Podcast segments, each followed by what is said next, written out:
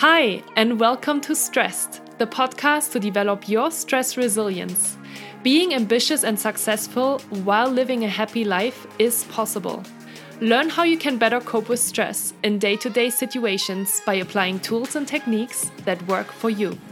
My name is Julia Arndt, and I'm extremely grateful that you decided to check out my podcast today. Let's get started.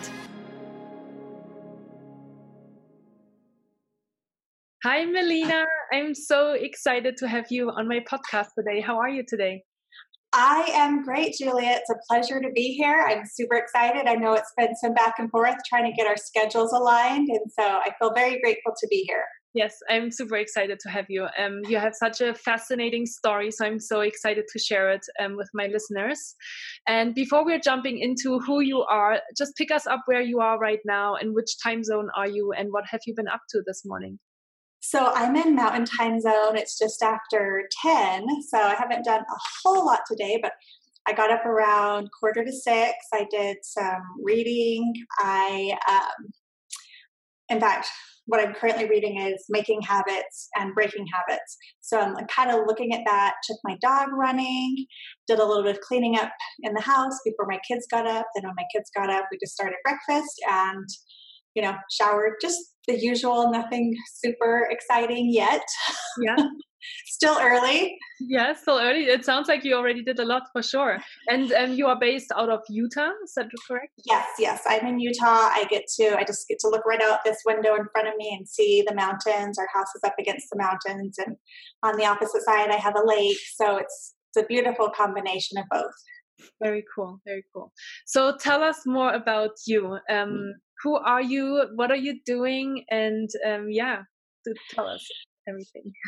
So I'm a wife of sixteen years. I had four children, um, thirteen, ten, seven, and four.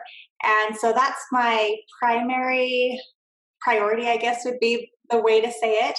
And I have been really fascinated with health and with sustainable lifestyles almost my whole life. I remember watching my mom kind of struggle as a single mother, thinking, okay, I've got all these ideas of how I want my life to be created. And sometimes what we think we want in reality might have a lot of status, but also a lot of chaos. And so I've been constantly readjusting that. I have a background in massage therapy, and then the past decade, I have traveled the world teaching people about essential oils and how to elevate their health. I do a lot of business coaching on elevating wealth and then lifestyle as well. I'm very big on the t- the previous two. You know, you, you have you can have great health, but if you are struggling a lot financially or, you know, a slave to debt and things like that, then your lifestyle could be not exactly what you want. Or if you've got a lot of finance, financial abundance, which many people have, but you are not healthy and you can't really enjoy the activities in your day that you want to, or you're a slave to your job or your work, and you don't even have time to spend or enjoy the money that you've created, then I feel like that's out of balance as well. So I kind of think all three of those go together: lifestyle, health, and wealth. Mm-hmm. So that's kind of what I do, is really teach on those three subjects. Yeah.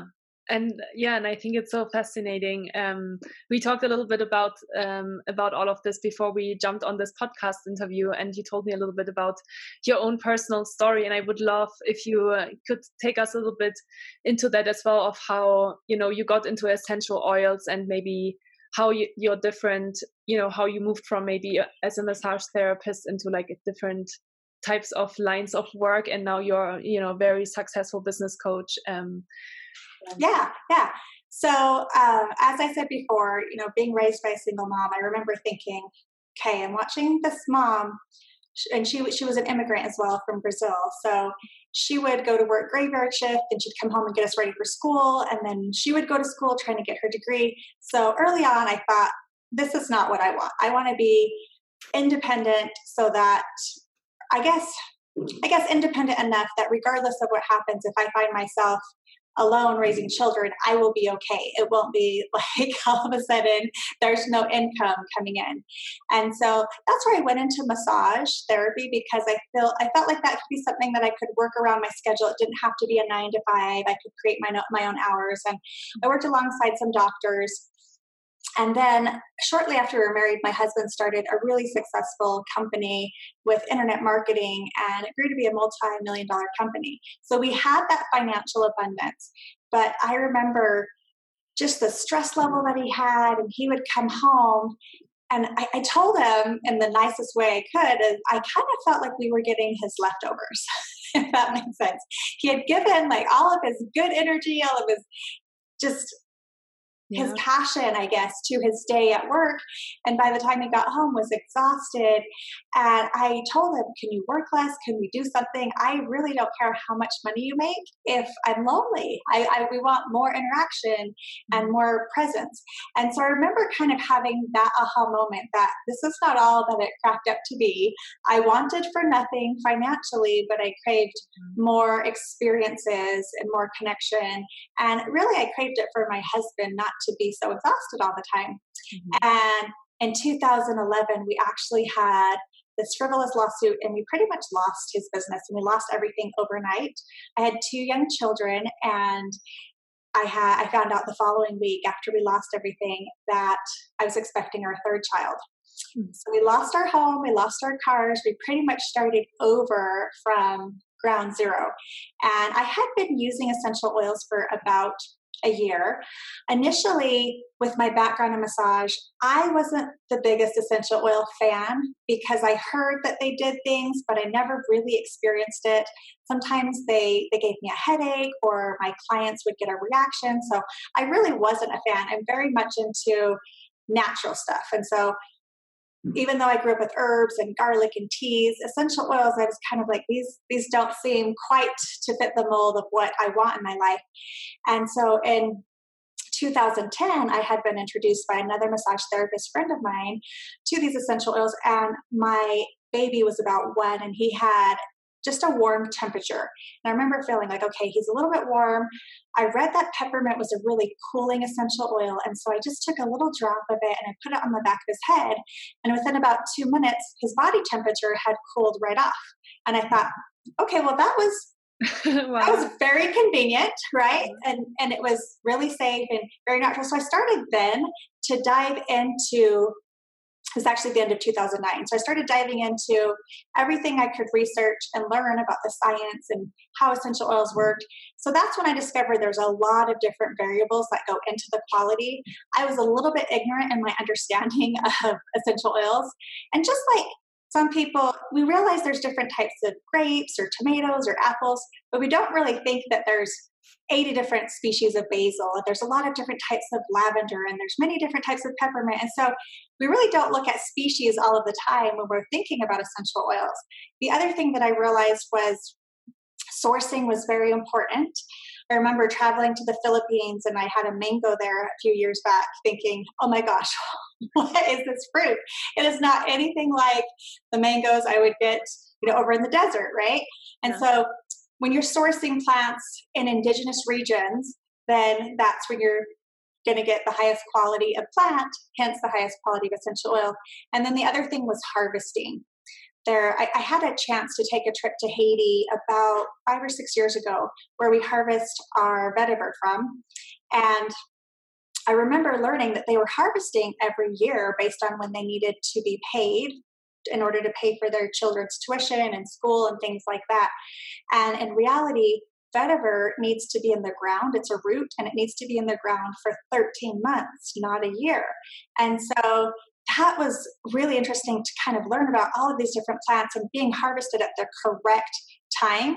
Even if you were to take, let's say, Julia, two different oranges from the same tree, grown in a grove in Florida, for example.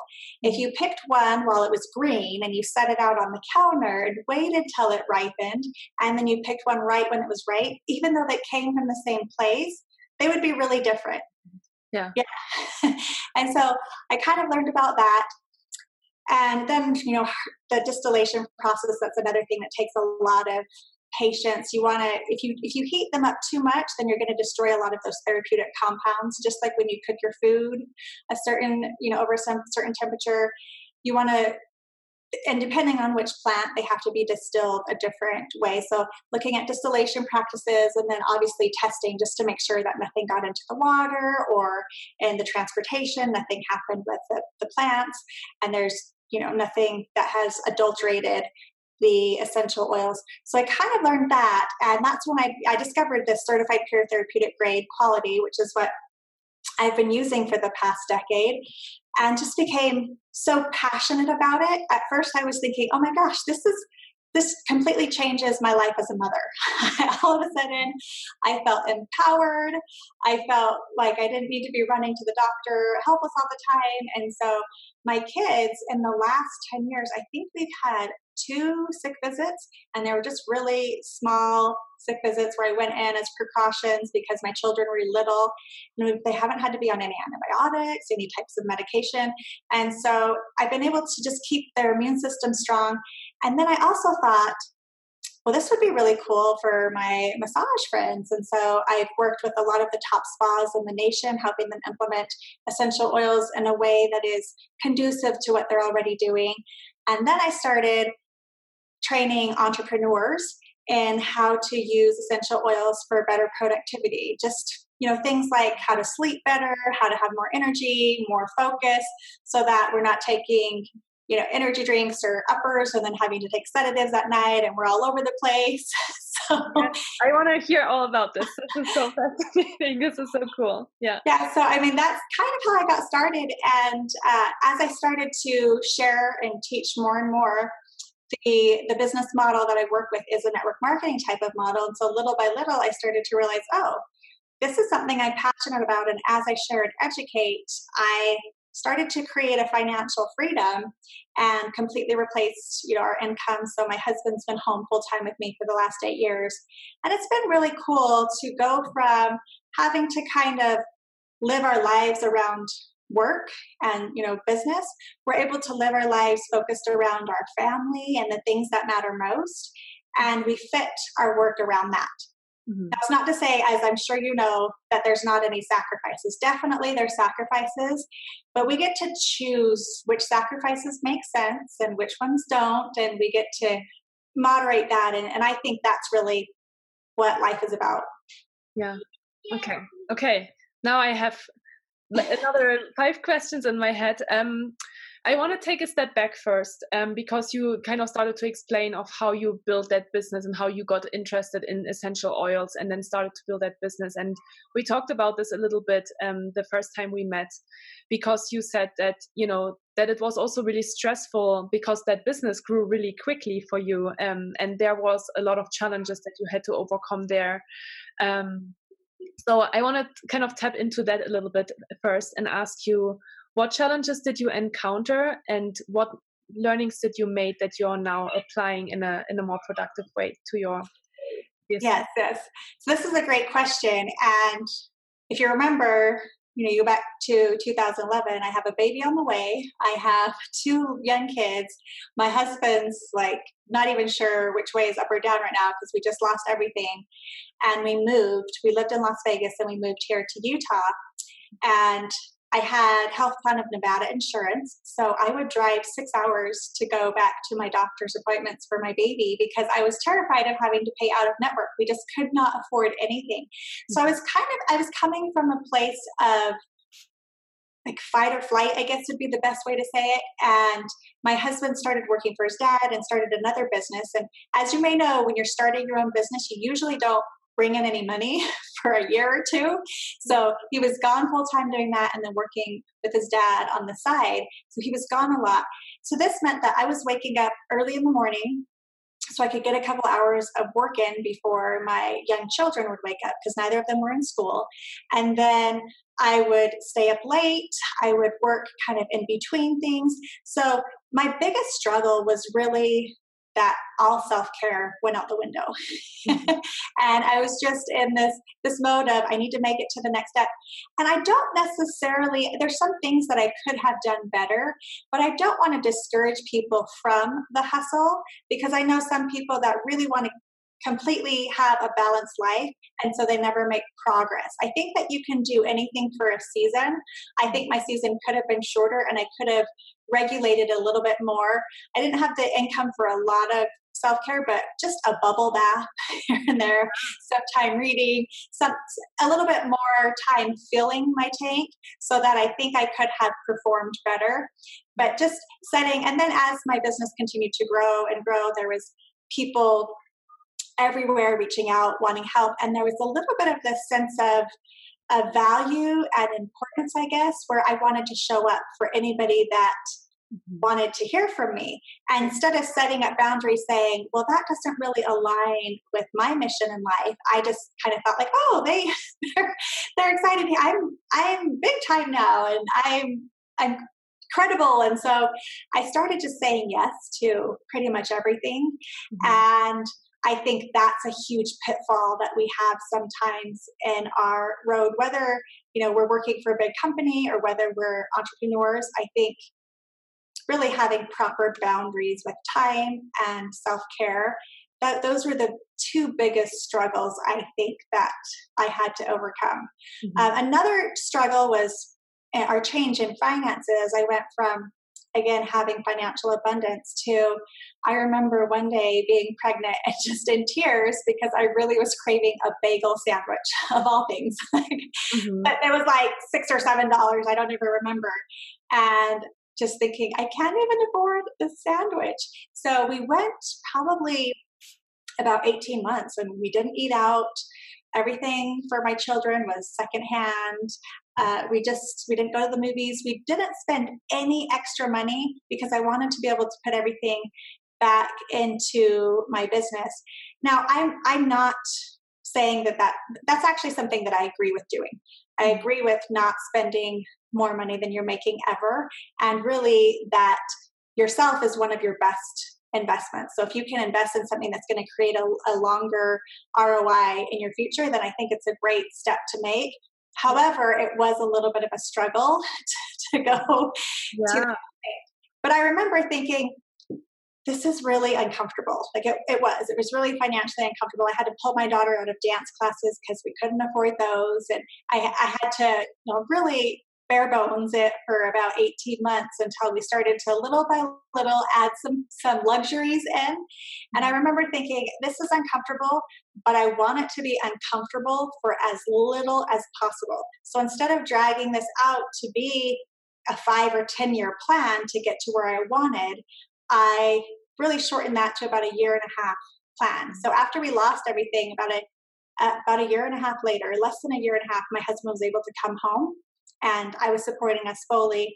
And then we continued to double our income every year. And wow. so I think I think kind of sometimes you have to look at these choices and say, where where do we want to make the sacrifice to get the gain? Mm-hmm. Does that make sense? Yeah, definitely. And um, yeah, I think it's. You, you're gonna. You're so. I don't know how grateful and aware you were. Um, you know, when while you had that financial abundance from your husband's side, um, but then going kind of back down and now building this all up for yourself. You must. It must feel so like fulfilling, and you must feel so proud of yourself as a woman supporting. You know, um, a, a five five people family. That's really amazing, or six people family. Yeah, yeah. Um... And, and obviously it's a team effort. I, I started this business, but just as, as though, just as when my husband was building his company, I was supporting things in the home front so that he could, and now we do it in a partnership.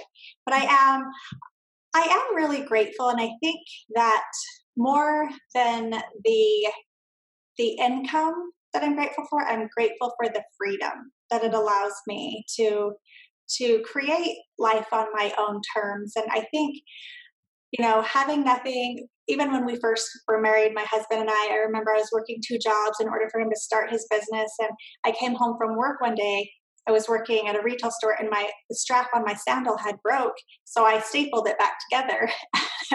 My foot was kind of bleeding when I got home. And I remember him saying, why didn't you just buy another pair of shoes? And I just was crying, saying, well, you know, after we pay our rent, we've got only like sixteen dollars in our bank account. I just couldn't afford it. And that was kind of this moment for him that was traumatic. he never wanted his wife to not be able to buy a pair of shoes again. So, but, so he kind of worked and worked. Yeah. But, I, but I remember, you know, going through the struggle, then having a lot of money, then having nothing, then having a lot. We've been through both sides, and they they both have some magic to them. There's something really cool about being in a place where you're creating something and you're you're looking forward to the future where you can have something. Recently, we just went to, it was like Bed Bath and Beyond or something like that. Mm-hmm. And I, we went to get some specific things that we needed for our house in Mexico. And I remember walking out of there saying, this isn't as fun as it used to be, because when we were first married, I remember walking through going, oh, I can't wait until I could buy this or I could buy that, or, you know, kind of dreaming about what we could have. And then walking through it going, yeah, I guess I could buy whatever I wanted, but I didn't want it as much. So it kind of took took that desire away. Yeah. Is that making sense? That totally makes sense. Yeah. I, I kind of sound like a crazy person, I know, but there's, there is like a sense of hope and something to push for and something to stretch for. And so I call it new level, new devil. As yeah. you go through different levels and stages of your life, there's going to be different things that you're going to aspire to. And sometimes when you reach that, and if you don't have something else beyond, then you'll kind of feel it's almost anticlimactic. It's almost this place of hopelessness, as though this is as good as it gets. So it's really important that we're constantly developing ourselves and developing our, our passions and our desires. So there's something more, more than just what we want, but more about the impact of what we can create and the legacy of what we can create for our families, our communities, globally, you know, in some some aspects. So I don't know if that if that makes sense. So I can totally relate to that. I can totally relate to that. I'm I'm just thinking when I started my corporate job, you know, I was twenty-five years old. Like the first time I like had a lot of money, you know, like I was, I I, I wouldn't say I was financially abundant, but I could afford like nice things, you know, and that was how my weekends looked like, you know, for the first like two or three years. And I also lived in Dublin, and you know. Um, it was all, I think the culture there, and also like, you know, there's, especially when you're living in bigger cities, the culture is that and during the weekends you go shopping and you like splurge on things that you want. And so for two or three years, I bought all this stuff, you know, and I was always really excited. Like I would buy my first expensive handbag and, you know, like things like that.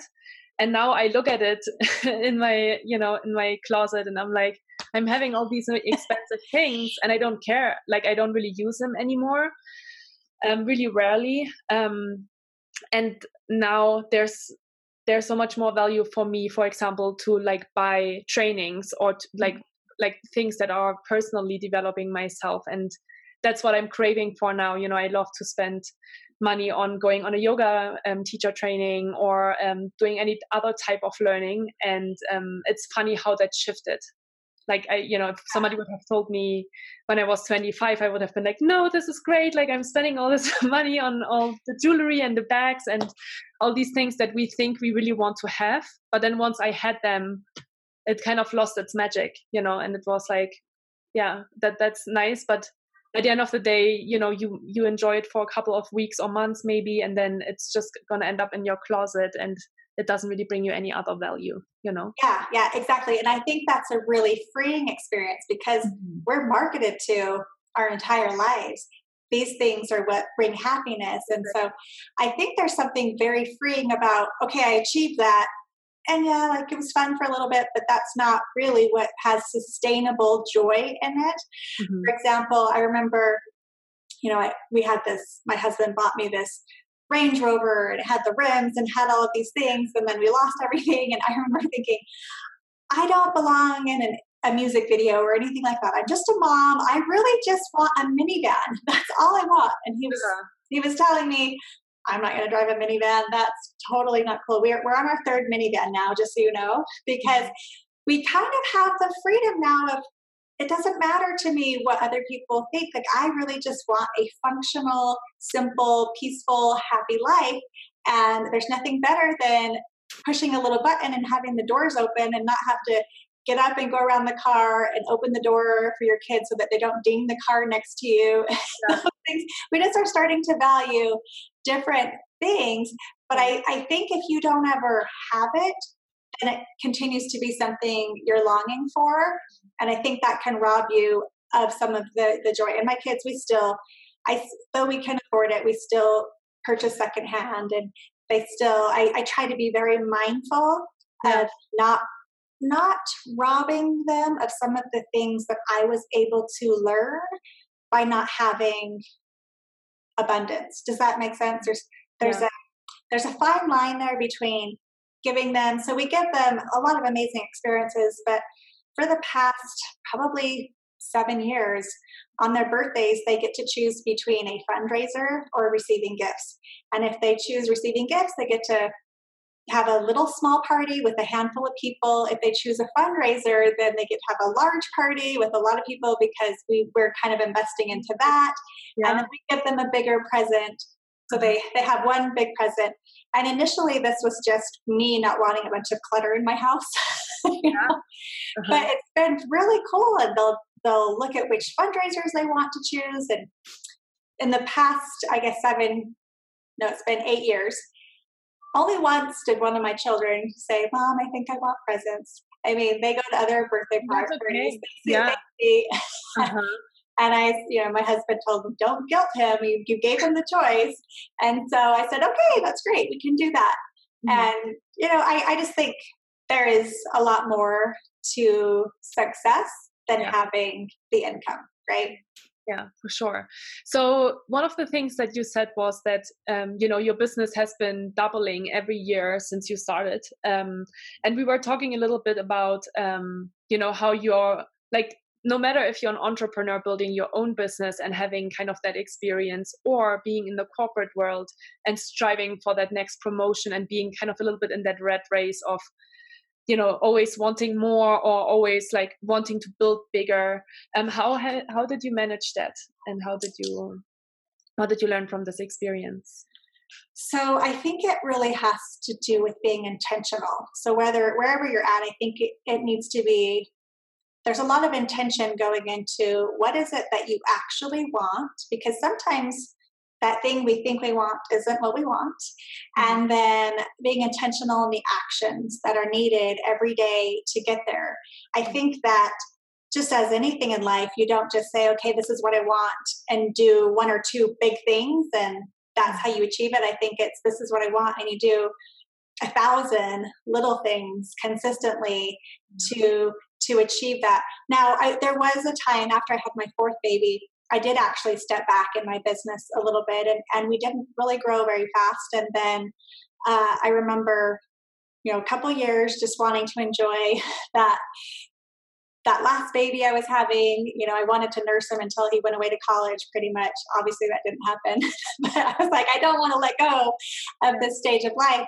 And so about a year and a half ago, almost two years, I thought, okay, I'm ready to go back and start growing. And I, I mean, it was growing slowly, just not the, the type of growth that I had experienced the previous five years. Mm-hmm. And I remember then also realizing that it's the bigger you get, it's harder to grow. It's, mm-hmm. you know, losing ten pounds when you're three hundred pounds is a lot easier than losing ten pounds when you're one hundred forty pounds, right? So you do reach this point where it does become a little bit different. And so I had to invest a lot of time and money to learn different skills that I didn't have. Mm-hmm. It's, you know, what had got me to a seven-figure income wasn't going to be the same stuff that would get me to an eight-figure, nine-figure income. So I had to learn a lot about how to reach that next level. And to be honest, most of what it was was hiring the right people and building the correct team to allow me to focus on the things that I do best. I feel like so often we spend so much of our time doing something that we're not even that good at, and we don't enjoy it, and it drains us. So then we feel just fatigued and burnt out when we could easily outsource that yeah. or bring on a new team member who loves that kind of stuff. There's people that they if you find a job, there's somebody that loves it. It just lights them up to look at numbers all day, or lights them up to, you know, whatever, spreadsheets. There's people that love everything. So finding the right person to do that and then freeing that off your plate then allows you to spend your time on the things that you actually have a unique ability to do. Mm-hmm. And looking at, you know, the big picture of things. And so that's something I do now once a quarter. I kind of go through all of the things that I'm doing. And sometimes things that I used to really enjoy, I stop enjoying if I have too much of it. Does that make sense? Yeah. So then I go through and kind of see, okay, what what of this can I hire out or, you know, outsource? And then my executive assistant, she does the same thing. And a lot of times she'll look over at my list and she'll say, oh, well, I could do that. I'd love to do that. And so she'll take some of my stuff and then she can take a list of her stuff that she could pass to her assistant or a virtual assistant or whatever else. And so I just think having proper teams around you is really important. And there's no shame in not being good at everything. Nobody is good at everything. So when you're trying to do all the things, then you're probably dropping a lot of balls and leaving huge gaps for error where it's really not necessary. I love that philosophy. I remember you told me about this and the first time we talked, and I was like, we need to implement this in the corporate world. Like there's so many, especially like you say, you do it on a quarterly basis. Yes, we get tired of doing certain things because we just do them for maybe a lot. And then we want to move on and learn something new, you know? So I think having that philosophy is really, really powerful. Okay. So now that we know a little bit more about your business stuff um, on, and how you build that and your family life, um, I want to totally, of course, tap into the power of essential oils um, from a stress management perspective. Um, and before I ask you questions around what kind of oils you um, you propose for stressed out entrepreneurs, and I'm sure that also counts for any other people that that are in the corporate world and that are working, um, can you tell us a little bit more about the physiological effects that um, oils have on our body? Yeah, yeah, they are. I mean, I obviously think they're amazing in every way now that I've dove into them, but really they work in three different ways how we use them. So the first is aromatically, and most people are familiar with aromatherapy. Mm-hmm. But what happens when you breathe something in is it goes through your limbic system and part of your, your your olfactory bulb, that part of your system that regulates your memory. And this is how come you can smell something and you can immediately have a really vivid memory of when you wore that chapstick in high school or your grandma's peppermint cookies or whatever. You yeah. can have very emotionally tied, vivid memories. Uh, it's also the part of your brain that regulates your hormone production and your mood. So, hello, best selling point ever. You can't change your spouse, but you can change their mood. Hello, like your children or your coworkers. And so this, that's been really, really cool, just breathing it in. And I remember thinking it sounded kind of hokey to breathe something in and it would change your physiology. But if you think about, you know, what's There's there's a lot of different inhalers that are the fastest way to get medicine into your lungs and into your blood, and it's going to your brain. So it's a really effective way to work with the body. Another way is topically. So our skin is made of epithelial tissue, the same tissue as our large intestines. It's meant to absorb nutrients. And essential oils are very small in molecular structure. They're carbon-based, so they can go right into your blood. Blood tests have shown within, you know, just a few seconds. They've done blood test, use essential oil, twenty seconds later, done other blood tests, and you can see a huge change in the blood cells with the essential oil. So it's really cool. It does take probably, I would say, fifteen to twenty minutes for those essential oils to get into all of the tissue in the body fully, but they do work very quickly that way. Um, I do also like to use essential oils internally, but again, this would only be with a certified pure therapeutic grade line of essential oils, and it would be with proper care. Also with topically, you, you might want to dilute, and you need to not use them in your eyes or any like orifices. So you want to use common sense with essential oils. And really what they're doing with the body is essential oils are up to eight hundred compounds. They're very complex. So they communicate with your cells, and in reality, they're all they're doing is helping your body really function at optimal levels so that your body's doing what it's supposed to do. It, you know, its immune system can be functioning, and you can have different essential oils depending on what you're using them for, but help with mental clarity. There's some that pass the blood-brain barrier, which is really cool for all of that cognitive function. The essential oils can work with your central nervous system. So instead of having, you know, a lot of the anxiety or the stress, it can help calm that down. We have that fight or flight that I kind of talked about before.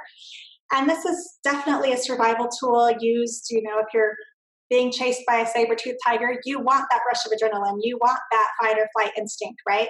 And then we have our rest and digest. What's interesting, though, is we no longer are being chased by saber-toothed tigers. We're not usually being chased by someone down a dark alley either. Usually we're getting this response when we're sedentary, sitting over our bills or sitting in traffic. It's not usually in a situation where we need that rush of adrenaline to escape or to fight. And so this causes a lot of imbalance in our central nervous system, where we have this, this just constant anxiousness and stress levels. This is why physical activity is really important to kind of work through some of that as well. And then we kind of forget about the whole rest and digest portion. So many times we're eating while we're, we have a really rushed twenty minute lunch, or we're talking and we're trying to hurry through instead of just breathing, chewing our food, resting, and resetting our bodies. And so essential oils can work amazing for that. There's essential oils that are antispasmodic, that are analgesic, that can help with different like pain. We've got essential oils that are antibacterial, which is really amazing. And I also use them to implement into cleaning. There's essential oils that are antiviral. They have a lot of different properties. And so that's generally what I like to do, is learn the properties of an essential oil versus what essential oils you use for what. Because if you know what the characteristics are, then you can kind of, there would be a handful of oils you could use for the same thing. Yeah. Yeah. And okay, so this is really interesting. And I love how you just kind of summarized again, um, stress management. Um, that that's basically what I'm teaching as well, right? Like the fight and flight and the rest and digest and the sympathetic and parasympathetic nervous yeah. system. And that even though, um, you know, we're not chased by the saber-toothed tiger anymore, and there's no danger, we have that, we have that response of our bodies. And we do need that as well. I, I always say, like, there's obviously the positive effect of stress that we need in order to function in day to day. Like we need yeah. to have certain levels of adrenaline. We have a, an, an adrenaline spike in the morning when we wake up because of that exact reason, because we need to get out of bed and get going. Yes. Um, but then it's like on the other side, and we're just always exposed to these really high levels of stress. That's when it gets um, unhealthy. So yes. what do you, you mentioned earlier that you, um, teach entrepreneurs how to manage their stress. Um, and I'm sure it's not limited to entrepreneurs. So what kind of, what do they use? Like what kind of oils do they use? What kind of properties? So the most commonly used oil for stress is lavender. That's a very popular one. And this is really, it's all things calming. I also really love, you know, vetiver that I talked about is a grounding oil, which grounding is so important to kind of bring us back off of that chaos, stress, anxiety feeling. Um, frankincense is another one that's very grounding and helps with our central nervous system. And then it kind of depends to the, the root of what's causing this. Citrus oils are also very powerful for calming the central nervous system, but they're also invigorating oils. And they're kind of tied to more the, sometimes there's not just the anxious feelings, but the sad feelings. And if people start to feel overwhelmed, then sometimes it's just this overall discouragement. So yeah. citrus oils are really good for having those feelings of joy kind of come, and those uplifting feelings and uplifting the mood, but it's also calming. So people get confused when I say that they're invigorating, but they're calming. And that's because people confuse invigorating with hyper, and they confuse calming with, you know, like going to sleep. Sure. But calming is just more your central nervous system is calm. It doesn't mean you're lethargic. And then invigorating is, you know, your, your senses are awake, but if you're using a citrus oil in the evening, it's not going to keep you awake during the night. It's just going to help you feel invigorated and happy. If that makes sense, right? Yeah, definitely. So What do you, like, I'm really curious, what do you use like on a daily basis? Does it, does it always depend on how you feel, or do you have certain things that you kind of do on a regular basis? So I do have, you know, I have my favorites. I have my favorite go-to ones, but then I try to make it a habit that each kind of each week I pick one that I dive deeper into, because we're creatures of habit. So as I learn about new oils, sometimes I realize, oh, I actually think I like this a little bit better. But, uh, and so for example, this week I'm really going into Petitgrain. I've got it right here with me. And this is a citrus oil, but it's not a common citrus oil like lemon or orange or grapefruit. And so in the mornings, I love to use some eucalyptus to open the airways. I use uh, eucalyptus and peppermint to help with energy, and I put it on the bottom, bottom of my feet. I put them on the back of my neck as I go running, because it keeps me cool and it keeps the oxygen uptake in there. Uh, I do really like to have, I drink citrus oils during the day because it helps with cleansing the body as well. When you have, when you've been exposed to a lot of petrochemicals and processed, processed foods and things like that, which I try to avoid, Your, it builds up in your body. When you can't process it through your liver or your kidneys, then it's going to build up in your body. And so citrus oils like grapefruit can be wonderful for that. So I try to just add that to my water. It also makes water a little bit more interesting.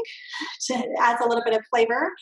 And so I do that throughout the day. There's a blend that uh, you know doTERRA provides called On Guard, which is an immune blend, and that is usually I use it in the morning and night. I use it on my entire family, and this is probably the main reason why we stay healthy. But it's a blend of cinnamon, clove. Clove is the highest antioxidant essential oil. Just one drop of clove would be like forty pounds of carrots, rosemary, eucalyptus, and orange. And so that's a blend that we use on a daily basis. It's also what I use to clean our doorknobs and light switches probably once a week when we go through and, and just kind of sanitize things. And then in the evening, there's a blend called Balance that I like to use. That is frankincense and hoe wood. And I really do like lavender. My kids get that and I get that. I have it in a diffuser next to my bed.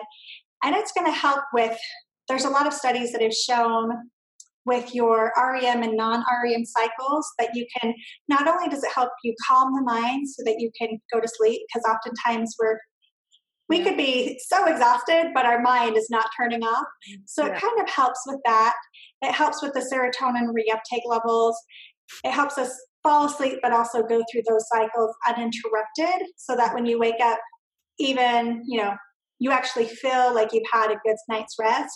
Versus saying, well, I slept eight hours, but when I look at my sleep tracker, I woke up eight times, right? Mm-hmm. So those are my basic staples, but I do, you know, if there's, there's different ones that I'll pull onto depending on what's going on. Cilantro is a really good one to help with cleansing any heavy metals. So sometimes that's not a really common one I use, but sometimes if there's been any exposure, I'm going to pull that. So there's there's just a wide variety, and I think that they're not that difficult if you as you start to learn. But the basic ten, you know, with like lavender, tea tree is another one, especially in the summer. I've spent we just got back from Mexico, and then I was at this other like pool. Basically, in the last month, I've probably spent fifty percent of my life in water. So, mm-hmm. so tea tree is a really great one for ears and just helping with any bacteria, you know, keeping at bay so mm-hmm. that we don't get any of these types of infections. So that's been a really powerful one, and we use that regularly. Yeah. And you know, I'm sitting here and I'm looking at you and I'm just like, you're so radiant. And I'm like, four kids. I don't want to ask for your age, but I'm like, it's, you just look amazing. And I, um, I think it's, yeah, it's so great to see that you're built, like you've, you know, you're a really successful businesswoman. You have a really, um, you know, wonderful family, and you are still, you know, you still look like you're taking care of yourself, and you're healthy, and you're well. Yeah, thank you. That's very kind. The camera doesn't show some of like the the worry lines that have happened. So I'm looking at you going, oh, to be young and flawless. Yeah. So, yeah. But yes, and I, I think it's all about how we feel on the inside. Yeah. There, you know, it's, it's a well-balanced act between the outside and the inside. Yeah. And essential oils have been powerful to manage emotions. My daughter, actually, she's thirteen, and she does, I took her to a psychologist to do a full eval because I, I kind of felt like I have tools that I use, but I don't know if they work with everybody. And what works with my son is different. And I think this is ha- happens as well as I work with different entrepreneurs. One person will be drawn to drawn to certain things. They really like they need more energy, and they, they're drawn to more of the mentees, where you know the, the mints and the herbs. And somebody else might really be drawn to the florals or the citrus ones. And so people really are, are different. But with my daughter, it's been really empowering that she has her own set of oils that she can use, mm-hmm. because she sees the world as a puzzle. She has to see how things fit together. Otherwise, it causes a lot of stress if she doesn't know what to expect.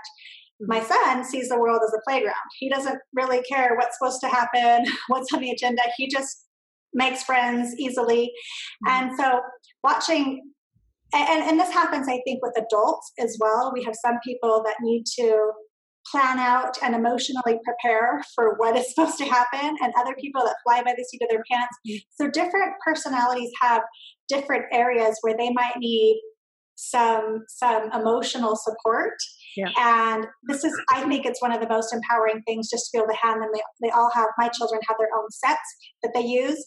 And then with the entrepreneurs that I work with, there's a handful of things that I think are staples, but then some will have some some different things that, you know, women tend to have a lot of self-love, kind of, you know, not feeling enough. So I tend to go more into some oils there that help with feeling like we're enough. And again, this is marketing from our whole lives. Women are actually marketed to differently than men. We're marketed to, you know, we need to have those shoes to be enough, or be skinnier, or be younger, or be sexier, or cook all your meals from scratch, whatever yeah. it is. Yeah. And so men don't tend to be marketed. If you watch the marketing that comes across, they're, they're very different because we have different triggers. And so that's something that, regardless of how successful somebody is, that needs to be managed for them to truly feel the joy and satisfaction. Yeah. Yeah.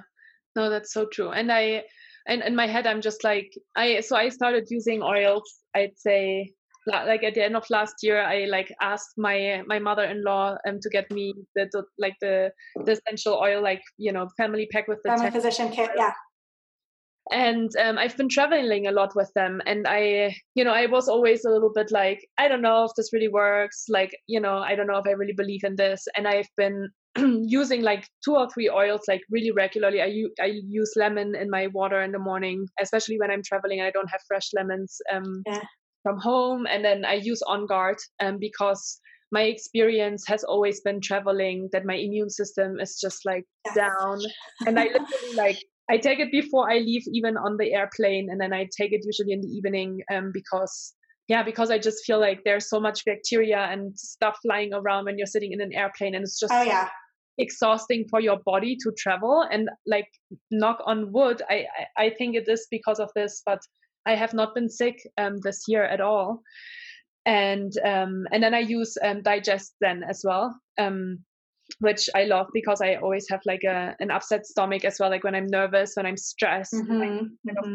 my stomach. And so, yeah, so I've been really loving to experiment as well and see what works. And, you know, and I do actually t- like I, for example, the, the On Guard, I, I take it internally. Like I yeah. it. Or like if I feel like I'm getting sick, I'm like, okay, I just need a boost. Yeah, and what I found is if you take it, if you start using it right as you feel something coming on, it wipes it right out. If you if yeah. you're one of those people that waits until you're full blown, like every body of your cell is infected, yeah. then it will take a lot longer to have it take effect. And that Digestin that you mentioned, it's just a blend of peppermint and cardamom, and it works with peppermint is really, really great for your respiratory, also for your digestive system. And that one's been a lifesaver too when traveling and you're in a different environment, different yeah. ecosystem, different foods, sometimes different water sources. So right. it's really a, a staple as well. Awesome. Yeah. Okay. So I um I want to ask you a couple more questions. I always have a set of okay. questions that I ask all of my um, interview guests at the end of each interview. And the first question is, what are you most grateful for? So I, I'm, as I've traveled around the world, I know our con- this country of the U S has some ups and downs, but I am really grateful for the opportunities that we have in this country that allow us to create what we want to create. There is, there is, it is a land of opportunity, and we have so many things available that I don't think many other countries or areas of the world see the similar opportunity as we have here. So I'm grateful for that, because it gives me the freedom to, to focus on thriving versus just focus on surviving, where many Many areas in the world, it's, your goal is to survive, and it's how am I going to feed myself? How am I going to stay from getting sick? And this this land offers that opportunity. And I kind of, if, we, if you work hard, you're able to create a buffet in life where you can kind of pick and choose what you want to do. Do I want to spend my day cleaning my house? No, so I can have somebody else do that. Do I want to, you know, mow my own lawn? No, I'm going to have somebody else do that. And I can kind of pick and choose. I want to be the one that puts my children to bed, so that I'm going to keep time for and hold that sacred. And I want to be able to travel. So I, I feel like such a such an amazing opportunity to create a life of, of freedom, to have those choices. Yeah. Yeah, that's really beautiful. And do you have um, three philosophies or wisdoms that you live by? So one that I have been raised with, and I say it all the time to my children, is there's there's two types of people in the world: the ones you love and the ones you don't understand. And I think this is really important as we go through life to remember, because it can be very easy to judge other people based on them being different. But the people that really know the worst things about you are generally the people that love you the most, because they understand where you're coming from and they understand all of the good parts. So this is a philosophy that I think is important to remember. Uh, the other one is, I believe that your environment shapes your success. I, I see a lot of people that have goals, but they don't create the environment to support those goals. For example, if you are, if you want to exercise, then lay out your exercise clothes, find a partner or hire a trainer, do something that doesn't just leave it up to yourself to decide whether to push the snooze button. Or if you're trying to eat healthy, don't have a box of donuts in the pantry that you try to avoid. Just take them out and have healthy food. So I really think surrounding yourself with an environment that supports those really is going to give you the extra level that's needed to have that success. Mm-hmm. And then the third is really around belief. I, I've worked with so many different people at all different levels of life, and I think that when I see people say they want something but they don't really believe it's possible, they don't show up to create that. Mm-hmm. They can go through some motions sometimes and then say, oh, this isn't working, but they don't really believe it. If they believed it, they would do what they needed to do to create it. They would show up completely different if they knew the end result was success. Yeah. And so this, I think, is really important, is just to look at what you believe. And if you don't believe something is possible, then maybe dive into why. Is it that you don't deserve it? Is it that other people are going to judge you? Is it kind of find where your root belief systems are? Because otherwise, verbally, you might be saying something, but really internally with your soul and your subconscious, you're saying the opposite. And it creates this whole feeling of failure, but you're really not showing up the way that you should. And it's a, it's an internal conflict, saying you want something, but not really believing you deserve it or you can have it. So I, I think whatever you believe, you can achieve. Mm-hmm. Wonderful. I love them, all of them. Thank you so much for sharing those. And do you have a book that you um, that you love, or that has maybe changed your life? I have so many books, um, but one that is a constant I, I seem to recommend to a lot of people is called Willpower Doesn't Work, and it's by Benjamin Hardy. I actually just have oh, Adam. He's all oh, no, sorry. Did I cut out? Yes, you, you were just cutting out, but that's okay. Fine. Yeah. So Willpower Doesn't Work. Mm-hmm. By Benjamin Hardy. He came and taught at our retreat this month, but he he just was really talking about that concept of not depending on your willpower to to get you through these things. Like, the less willpower that you need, the better. So take decision making out whenever you can. Create a habit, create a support system, create an environment that allows you to be what you want instead of making it an uphill battle, because you have to have that, like like I said, the donuts in the pantry, right? Yeah. If you're just counting on willpower, sooner or later, it's going to be late, you're going to be hungry, grumpy, and you're going to binge eat the whole box, and then you're going to feel like garbage. Mm-hmm. So it just uh, let's let's not count on willpower. So that's a great book. And then there's another one called Unconditional Parenting by Alfie Kohn. And this one, I kind of go through like business, and I do read a lot of parenting books, but I think parenting teaches a lot of leadership. Mm-hmm. And this one was very interesting to me because it actually was talking about how negative, how positive reinforcement can actually create negative consequences and habits, because people are making decisions based on reward and punishment versus an internal desire for an outcome. And so oftentimes as we're leading and we're trying to give incentives to our team, and there, I have to think through and kind of question, am I encouraging something that they're already showing, you know, showing up for and adding extra value to that? Or am I making them feel like it's a chore and I'm rewarding them for something that they should be, you know what I'm saying? So it kind of, it, it really opened my awareness, as well as with parenting, to be, because that's one of those things like positive reinforcement. We just want to do it all the time. And you see these children that are very well behaved, they go off to college and they are a mess because they've been basing their decisions off of reward and punishment versus actual internal understanding of the concept. So those two, I think, are, are really great books. Right. Thank you. They, they sound um, super interesting. I will definitely look into those as well. So what's next for you? What What is on the agenda for, for your business or your life? Oh, so I'm really, I, I have had, I'm going to be starting a podcast. I've been putting it off for about nine months. I keep thinking like, okay, I need to start this. So we are going to be starting that at the end of this year. And then I'm going more into workshops instead of traveling so much to um, different workshops that are going on around the world. I'm going to start bringing them closer to me. And just have a few workshops a year where I can bring entrepreneurs in and work with an overall. So, example, we just did one in Mexico, but we want to work with the, the oils and things that they need to up level themselves, but then also look at branding and copywriting and their processes and automation, and having all of these things in place that create a sustainable business.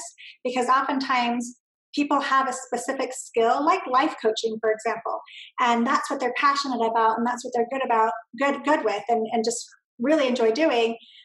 And they struggle to reach the people that they need to be in front of because all of those other details mm-hmm. they are not quite sure of. And so, because I have been running this business for so long, and I've spent so much money learning how to do things and hiring other people how to do to do them, it's what I wish I had was kind of like a whole kit that people could come and and get, so they can walk away after a weekend having their landing page or website and automation and copywriting templates and all of the things that might not be their specialty, but help elevate them so that they can do their specialty really well. Very cool. Wow. That sounds super interesting.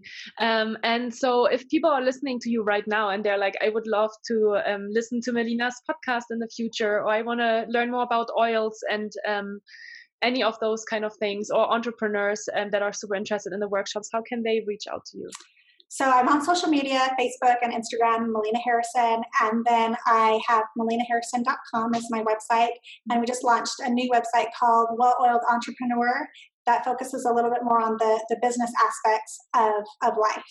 Okay, awesome. Well, it was such a pleasure to have you on the podcast. Um, so fascinating, as I already announced when I when I introduced you, and um, to hear about your story and to hear about your life, and just to see how you put everything together is really inspiring. So thank you so much for being here today and for spending time with us. It was my pleasure, Julia. Thank you so much for having me. It's always a joy talking to you. Thank you. Thank you so much. Have a wonderful day. All right, you too. Bye. If you enjoyed this episode, I would be extremely happy and grateful if you could leave me a comment and a five-star rating. If you know someone who would benefit from the information I talked about today, please feel free to share it with them, no matter if it is your friends, your colleagues, and or your family members. You will always find all links and a summary of the podcast in the show notes.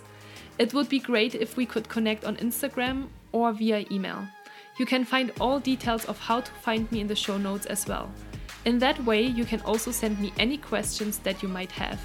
And as I mentioned, I also have a wonderful YouTube channel now where you can post comments and questions, so please reach out. I'm glad you're listening to this podcast. Thank you so much for your trust. With gratitude, Julia.